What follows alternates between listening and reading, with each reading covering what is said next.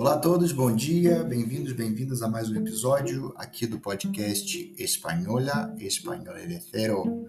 E hoje nós vamos aqui falar sobre um tema muito legal e vai somar muito no seu aprendizado da língua espanhola, que como dizer as estações do ano em espanhol. Então, como dizer as estações do ano em espanhol, a forma correta de pronunciar e os artigos que antecedem essas estações, masculino ou feminino, como se usa, o que se usa e como é que fala aí essa, como é que se pronuncia, né, é, essas estações em espanhol. Então, começando aqui pelo outono, otoño, o verão, verano, primavera, primavera, inverno, invierno.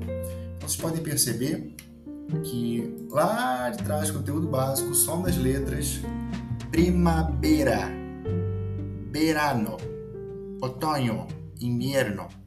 Tá? Então, e os artigos, como é que a gente utiliza? Quais utilizamos antes dessas estações? A primavera é uma palavra feminina, então lá primavera. Verão, el verano. Outono, otoño, el otoño. Inverno, el invierno, el invierno. Tá? Você pode fazer essa contração, juntar el invierno. Então, un repaso muy rápido, ¿sí? La primavera, el verano, el otoño, el invierno.